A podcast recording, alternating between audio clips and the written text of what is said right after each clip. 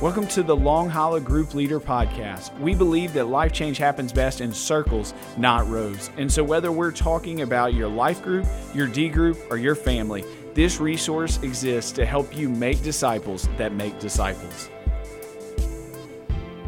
Today on the podcast, we are handling the topic five guidelines for healthy group discussion.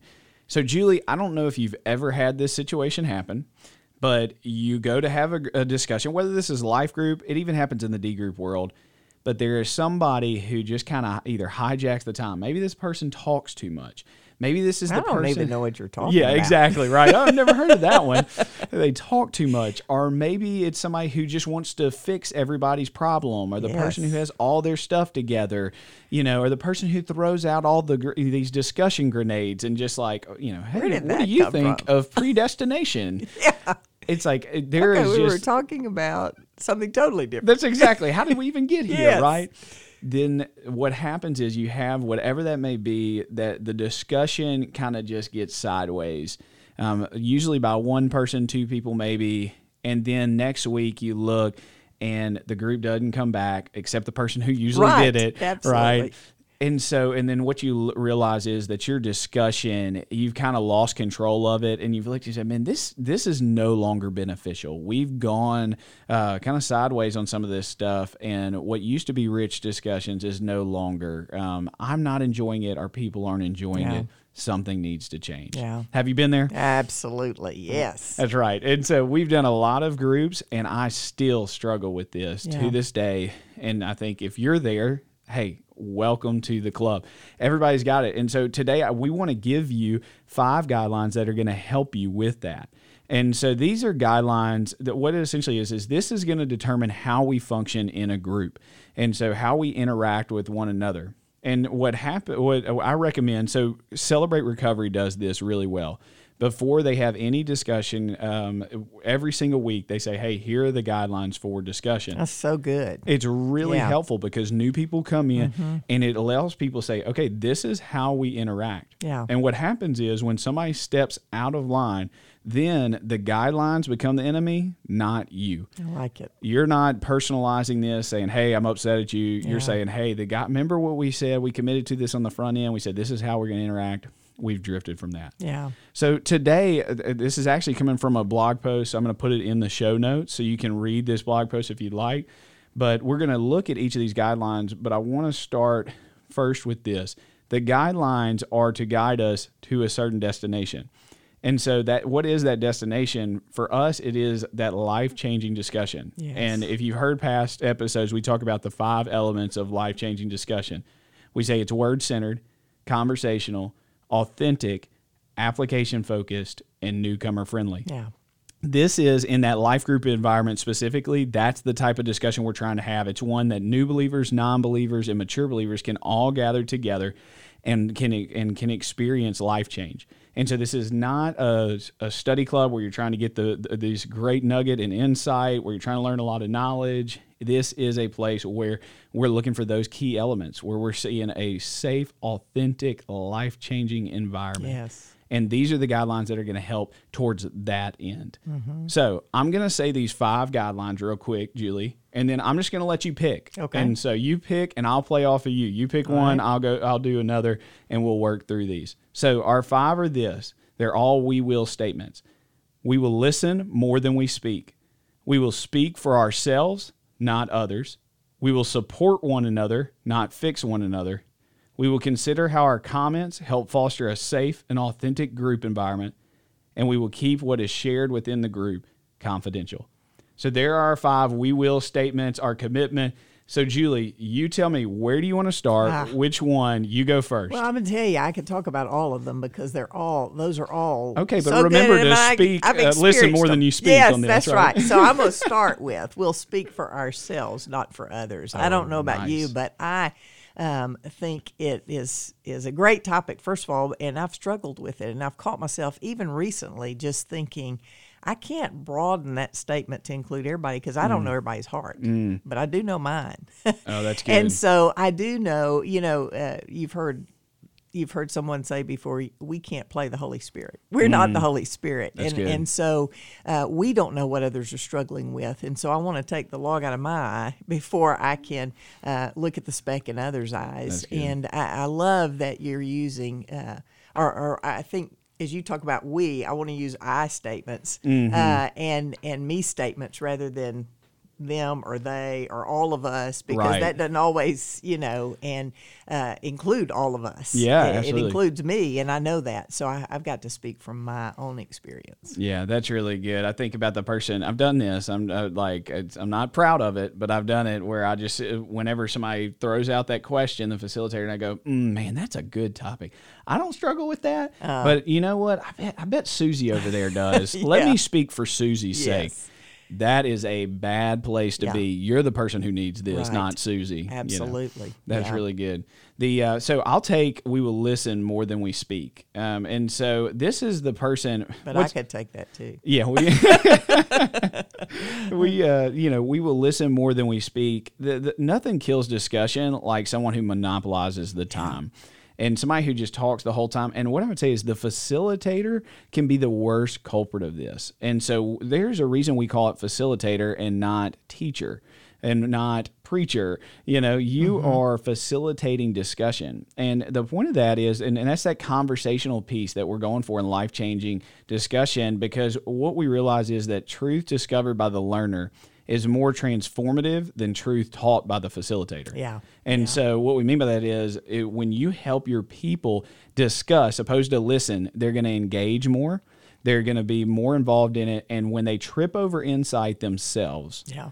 that's going to be when the when the principles stick and that's going to be more transformative when they hear too somebody else across the room that's struggling with something they're going to relate to that. Right. and that's going to build connection. It's mm-hmm. also going to help them realize it's one thing for the facilitator who we we whether we know it or not often our people put us on a higher pedestal and they think well the facilitator's doing that. But when they look and they see somebody in their group and they're reading their bible they're struggling with this or they've overcome temptation this way they mm-hmm. look and say oh man I, I that's somebody just like me. Yeah. and it really it, it, it really helps them look and say man i need to look at that in my own life.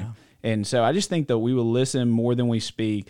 Uh, you know a, a rule of thumb that i always have too is or i guess kind of a guide is man if i can get the group to say what i know needs to be said instead of me that's a win. And so how do we guide them there? How do we ask good questions and then open it up and let the group discuss Yeah, I think sometimes we devalue God's word Mm. in that process, you know, because we think we have the answers. Oh, man, that's good. I think uh, another another one that I would speak to is we will support one another, not fix one another. Oh, that's good Here's the deal: we we don't have all wisdom. That's right But when we take them to God's word, it does have wisdom, Mm. you know, and so God's word is living and active. And Yeah. I think when we use his word it, in the process of our discussion, we always go back there because it's it's the word that changes our lives. And um, we're never going to foster an environment of vulnerability if we respond to people's stru- uh, struggles with we know how to fix this Right, right. because we really at the end of the day don't you Right. know um, and so we don't need to even come across as if we do because we don't have all the answers. Yeah, no, that's really good. I think if, as a guy, um, we uh, we love to fix things, right? And so in our marriage, we see this happen a lot, where our wives struggle with something, and we always respond with like, "Here's the five step plan for this." And what we realize is, when has that ever fostered intimacy and connection with your spouse? Yeah. Like it never does. Take that into the group environment. That never fosters that connection and builds that trust Right. what that does is it really shuts people down. Says, "Well, I can't be vulnerable because people are going to realize I don't have it all together." Yeah. Or that five step plan. A lot of time, like what people need to know is they need to feel heard. Yeah. They need to feel uh, validated. Yeah. And they need to feel supported um, to go forward. Well, yeah, Five step plan to fix it does not No, really do it any of those doesn't, things. and it's only Jesus that saves, not our five step oh plan. man, that's really you good. Know? Yes.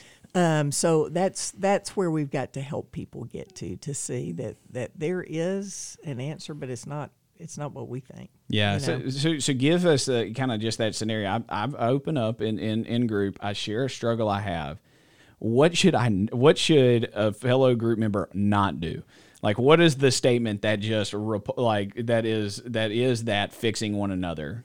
Yeah, that um, I know how to help you here, and Yeah. to, and begin to give them your input into what you think Yeah. you know they should do in order to to change things. I- Right. let me help you here. Yeah, absolutely. Yeah, I've I've felt that before where they connect with me more of like here's the five step plan Yeah. to go opposed to connecting with like a struggle Right. where you're like oh man I've I've been there and that is a really tough time Yeah, I think that's critical. Is Yes. that we we let them know, you know, we we lean into where they're struggling. Yeah. we're not we're not stiff arming them, going, right. oh well, you're not supposed to feel that way. You know, lean into it, even if you agree or don't agree.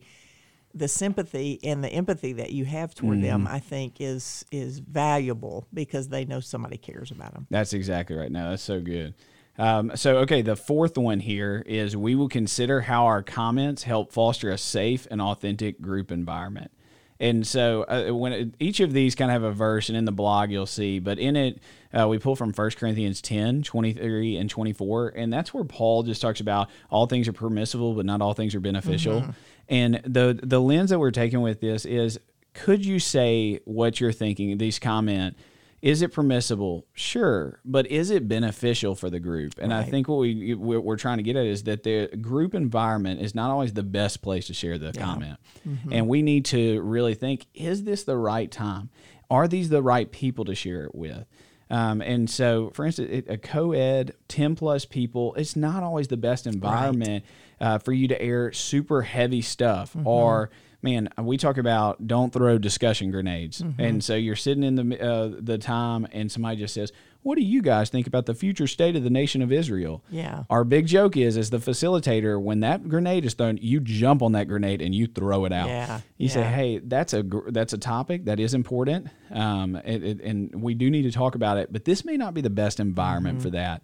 And so I just think when, when you're looking, this is that these people really take the discussion, they hijack it, and sometimes it's from sincere motives. They just haven't thought through it. Some it's a more ulterior, you know, um, a selfish motive Mm-hmm. or a prideful motive of like I want to show my knowledge off. Yeah.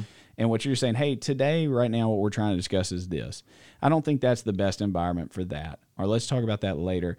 And so uh, this is really going to hope. Uh, this is going to help people ask the question: Is this the best environment to ask this question right now? Yeah, I think that's a good point. But I also think it's important that if there is that person, and Mm-hmm. we all have them, that rather than confronting that in the group, pull them to the side, have that conversation with them to say, you may not even see this or know it, but several times, you know, Right. you have brought something in that that didn't pertain to what we were talking about or was Mm-hmm. it you know so it's not a it's not an embarrassing thing it's just i love you and we all have blind spots That's that right. we don't see. And so, as a facilitator, it's just helping them, and that's helping them Mm-hmm. grow is to see maybe a blind spot that they have and not not shy away from that.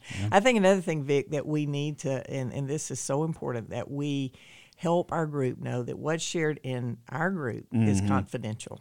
And that we um, uh, don't share it outside the group because that's the quickest way to break trust, you know. right. And so uh, we need to just be cautious, even when we share celebrations, you Yeah. know, and ask the group, is this something that I can share outside this group? Because something's going on in a person's life that maybe they don't want the rest of the world to know, you know, right. although we celebrate and think that's really exciting. Yes. But they go, I'm not ready for everybody to know that. That's right. No, I, and I've been. A, I, I, that's something that I've done wrong uh, in the past. Is where I've gotten excited about what's happening, and I've shared that celebration, and that person wasn't ready to share Yeah. that story with those people. Right. And uh, and so that confidentiality, like you said, that trust piece. That is the. I mean, golly, that is the quickest way to break trust.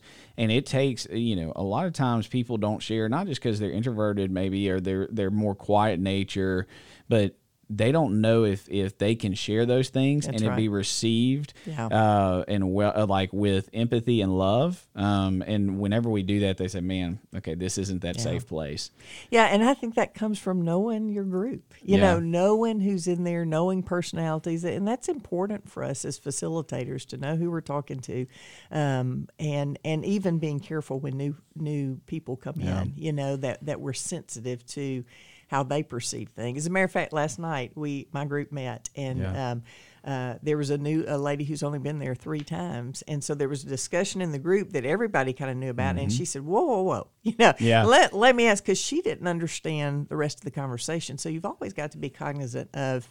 Uh, when Yeah. a new someone new is there, that they may not have the background information that you do. That's right. No, that's super important. And so that kind of like as we finish, uh, that that segues nicely into how do you take these five principles, these five guidelines? How do you take those and you, and really begin to integrate it into your group experience? I think there's a lot of ways you can do it. I mean, you could send this episode to them and just say, "Hey, here's here's five guidelines I think is really helpful. Take a listen to it on your drive there. Your your group can listen to this." Um, you can share it on the front end uh, at, at group. Like when you start one, I would definitely say pretty early on those first few weeks, you say, hey, here's kind of how we're going to function. But it's something you can revisit. Yeah. Um, you know, like I said, Celebrate Recovery does it at the front end of every single Yeah. week. Part of it is they always have new people coming in. Right. And so they want new people to know. And because of the heaviness of the subject, uh, of just kind of some of the addiction and things like that, it's so vitally important that you don't have people that are trying to fix one another Mm-hmm. or that they aren't breaking trust. And so I think you know you look at and how you integrate it. There's a there's several different options, but what I think is getting it on the front end's big because you talked about when people step outside of this, you want to then go alongside them in a loving way. We talk about calling up, not calling out. Yeah. You know, and what's good is when you do this and set this on the front end, the guidelines become the enemy, not Yeah. you. The Yeah. guy like you're, but really you're saying, hey, remember we made this commitment Mm-hmm. to this, and I want to hold you to it. Not, hey, you're you're a problem for this group. You're messing things up. Right. So- Absolutely. We jokingly said this as we finish. Uh, these are five healthy or five guidelines for healthy group discussion. What we really wanted to do was the five people that no one wants in their group. That's right. and so the Mister Fix It, uh, the you know Mister Talks a lot. Yeah. Like I mean, it- there's so many of these that we could have done. Um, and so, but we decided, you know, Miss Chatty Kathy just goes Yes. and t- shares the news to everybody. Right. There's a lot that we could do, but we wanted to put more loving spin on it than Yeah. the five people we don't want in the group because we do want those people in the group. We and we want to call them up, obviously, uh, to be a part of that healthy group discussion that is life changing. Mm-hmm. And so, but um, who knows? Maybe one day we'll do the five people nobody likes in the group. we'll put it somewhere else. So uh, we hope that's helpful for you. Uh, next week we have a great topic, and for whatever reason I can't remember it now. So just get just I'm gonna give anticipation here. get ready. Next week's gonna be great. Look forward to seeing you. Bye bye. Thank you for joining us for this episode. Take a moment to subscribe and share this podcast. If you are a Long Hollow group leader, click the link in the show notes to access resources just for you. If you are a church leader and want to receive free resources to help you make disciples in your home, group, or church, click the link in the show notes or visit replicate.org.